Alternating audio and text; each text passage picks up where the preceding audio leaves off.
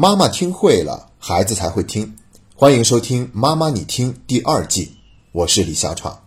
暑假期间给孩子报一个夏令营，成为很多家长心中的必选项目。其实夏令营已经不是什么新鲜事物了，早在十多年前就已经在一线城市非常的流行。只不过当时对于其他地区而言，选择是相对比较少的。但是时至今日，情况已经发生了很明显的转变。你会发现，现在的夏令营可以说是比比皆是。令人眼花缭乱，短期的有三五天的营，长期的有一个半月的营，几乎覆盖了整个暑假。便宜的有八九百的旅游营，昂贵的有四五万的出国游学营，甚至还有更贵的，学费动辄十几万，那这基本上已经不在我们普通家庭考虑的范围之内了。那面对种类如此繁多的夏令营，作为家长，我们怎么帮孩子选一个合适的呢？我进入这个行业已经十二年了。这期间，我独立带的营已经有八十四期，其中讲课最多的那个暑假，我是讲了八期训练营。那今年暑假我还有五期训练营要讲。那以我个人在这个行业的经验呢，我感觉我还是非常有心得去跟大家聊一聊这个话题的。所以，我们今天的节目呢，就分成两个部分。第一个部分，我会结合我个人的见闻，讲一讲家长们为什么要给孩子报夏令营，都有哪些动机。第二个部分我会讲一讲家长应该抱着什么样的心态给孩子选夏令营。那我们先来看第一个部分，家长给孩子报夏令营的动机都有哪些呢？说实话，我真的是见过很多动机，可以说是五花八门。但是仔细总结一下，就会发现也无非就是以下四种。我们先来看第一种，叫做查漏补缺，意思非常的明显，也就是说借助暑假让孩子休息的这个机会，实现弯道超车。把自己比较弱的那一项好好的补一补，比如说觉得孩子独立自理的能力比较弱，那就给孩子报一个户外拓展营，出去好好的拉练一下。如果感觉孩子呢偏内向、自信、勇敢这方面需要多提升一点，那有可能就会给孩子报一个演讲训练营，让孩子去好好的迎接一把挑战。还有的就是觉得自己的孩子已经很优秀了，但是总归还是需要给他提供一些展示自我的机会。所以也让他去报一个夏令营，好好的体验一把。那这第一种动机呢，也是非常常见的动机。总之呢，家长就是想让孩子有更多的成长，有更多的进步，所以抱着这样的一个心态，让孩子去参加夏令营。第二种动机叫做增长见闻。这个增长见闻呢，又可以分成两种方式，一种呢是亲近自然，游山玩水；还有一种呢是开阔眼界。用人文的方式去提高一个孩子的见闻，那这两种分别来讲，基本上就是旅游营和游学营。总之呢，就是让孩子出去走一走、看一看。毕竟我们都听说过那句话：“读万卷书不如行万里路，行万里路还不如阅人无数。”真的是让孩子到了国外去看一看那个非常棒的大学。又或者是在国外的家庭里面住上几天的时间，去体验一下不同的文化和那种人文的特色，那我想呢，这会很好的开阔孩子的眼界，同时也会提高他对自己人生的预期，因为他见到了外面的世界有多么的精彩，那么他就会更加的不甘于去平庸的活自己的人生。所以说，增长见闻这个动机其实还是非常棒的，而且它少了一些功利心。家长更多的是让孩子出去走一走、玩一玩、看一看，而并没有非得要让他有什么样的成长或者进步，必须得赶快显现出来。那我们再来看第三个动机，就稍微好玩一点了，叫做别人也去。因为我经常会见到扎堆一块报营的情况，这倒不是说是一定在跟风或者怎么样，而是说很多家长之所以要给孩子报一个夏令营，就是因为别人家的孩子也都去了。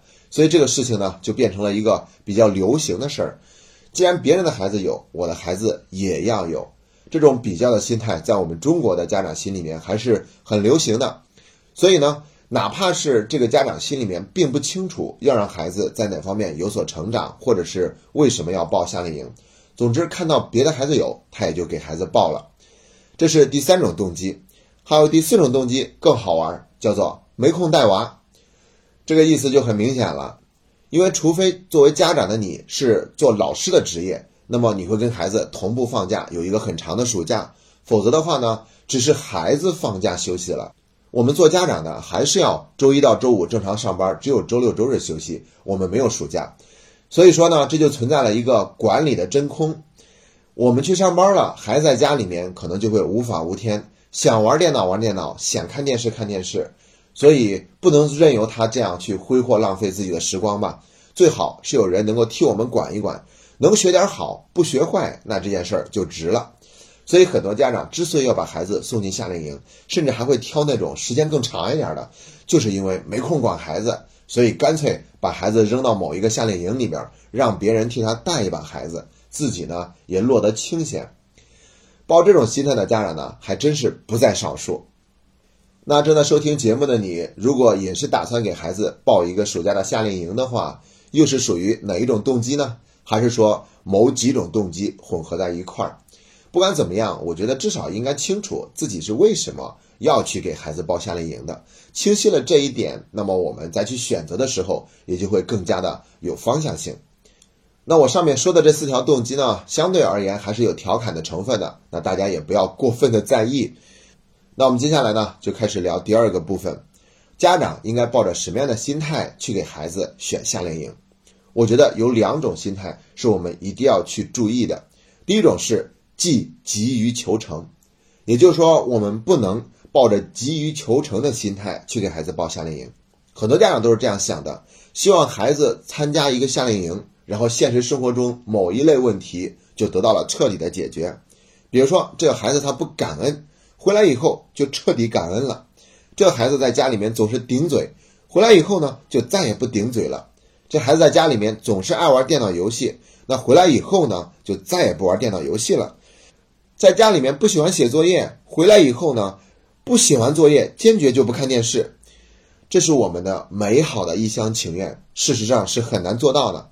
有可能呢回来以后，在某一段时间，孩子的这种行为呢保持的的确不错。但是如果我们的家庭教育的氛围没有发生转变的话，那么总有一天这个孩子还是会打回原样，因为我们家庭教育的氛围有没有转变，决定了这个孩子回到家以后他的这种转变能够持续多久。那我一直是在跟家长分享这样的一种定位，那就是夏令营它只是锦上添花，很难做到雪中送炭，它是我们家庭教育的有益补充。但绝对不可能完全替代我们的家庭教育，所以说，作为家长，我们该进步的地方不会因为孩子参加了夏令营，我们就不用进步了。错，恰恰是孩子也进步了，这个时候我们的进步就显得更加的急迫。如果我们没有跟上的话，那么就会拖孩子的后腿儿，最后呢，孩子被打回原样，我们还觉得这个夏令营白上了，实际上是我们自己的成长进步没有同步跟上。任何教育，它都不可能是一劳永逸的，所以说我们不能抱着这份偷懒或者侥幸的心，希望别人帮我们直接把孩子搞定，这是非常不合适的。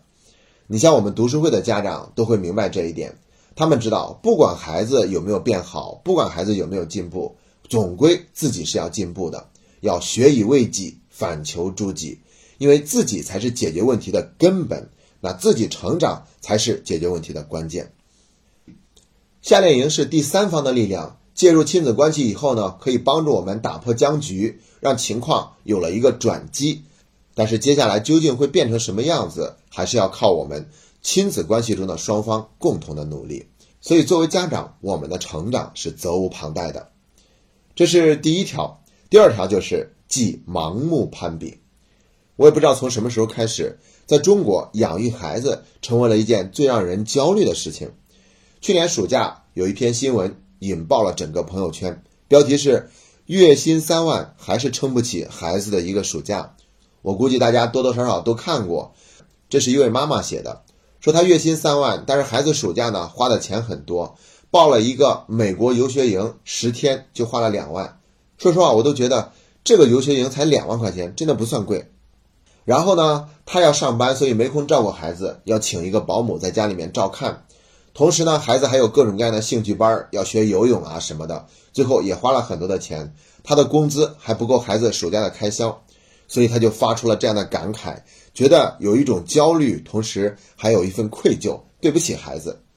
那我们就要问了，既然你手头比较紧张，不让孩子去美国营不就完了吗？这样一下子就省了两万块钱，那不能省，因为别人的孩子也都去了，关键是别人的孩子去，人家出得起啊。如果你觉得别人的孩子要有，你的孩子也要有，那你就认，不要有什么抱怨，该出就出。如果你出了，你在这个地方还要表现出一份焦虑或者无奈，何必呢？想比那就比，比不过的话，坦坦荡荡承认也没什么大不了的。怕的就是又要跟别人比，比得很勉强，自己心里面还有怨气，这不是自己给自己找事儿吗？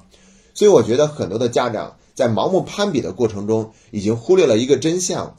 那就是我们很多的时候给孩子做事情，已经不是为了孩子他本人了，而是为了满足我们自己的虚荣心和面子。一旦我们这样做的时候，那不就跑偏了吗？所以现在有很多的家长呢，我们总是把自己定义在一个两难的处境。其实这个两难的处境本身就是我们自己给自己设定的，然后呢，让自己左右为难，最后还要艰难的做出一个抉择，显得自己多么的负责任，同时呢，内心还感到委屈和无奈。你何苦呢？都是自己给自己演戏，而且呢，你看这个标题，月薪三万还是撑不起孩子的一个暑假，它背后还隐藏了一个观点，那就是如果我有更多钱的话，也许这个问题就解决了。真的是这样吗？你再有钱，只要是我们会跟别人比较，那么总还会有新的问题产生。我们挣钱的速度永远都赶不上我们制造问题的速度。所以呢，我觉得对待孩子的教育啊，我们总归要量力而行。不要借这个机会去变成了展示自己的面子和维护自己的虚荣心。出国游学对一个孩子的视野的开阔的确有很好的帮助，这也是一个更有品质的营。但是不等于孩子参加了这个营，将来什么问题都没有了；也不等于不参加这个营，那么孩子就输在了所谓的起跑线上。所以我们又何必非得如此的纠结呢？如果我们真的想表达对教育的重视，那么我们可以看一看。中国的家庭在教育方面的开支占到了家庭收入的比例是多少？假设是百分之十五，那么我们为了表达对教育的重视，可以开到百分之二十或者百分之二十五。这样的话，总算是表达了我们的这份诚意了吧？那不能为了跟别人比，拿出家庭里面百分之百的开支都花在孩子身上，那又何必呢？完全都是我们自己给自己找的。我觉得这样就已经非常有诚意了，坦然的接受。努力去做自己想做的事情，然后坦然的接受做不到的那一部分，我们又何苦总是作茧自缚呢？好了，讲完了这两点，我想呢，答案就已经不言自明了。在这个过程中，我们量力而行，给孩子选择一个对他而言更适合的营，同时呢，我们也要注意孩子的感受，征求他的建议，去跟他探讨，甚至呢，我们只有建议权，然后把决定权交到孩子的手中。这样的话，就更有可能保证孩子在这个夏令营中的收获，而不至于让孩子带着一份被迫甚至是抵抗的情绪去参加夏令营的。那样的话，为孩子好也只不过是我们的一厢情愿。最后，祝愿每个孩子都能够遇到适合自己的夏令营，并且无论参加不参加夏令营，都能度过一个开心快乐的暑假。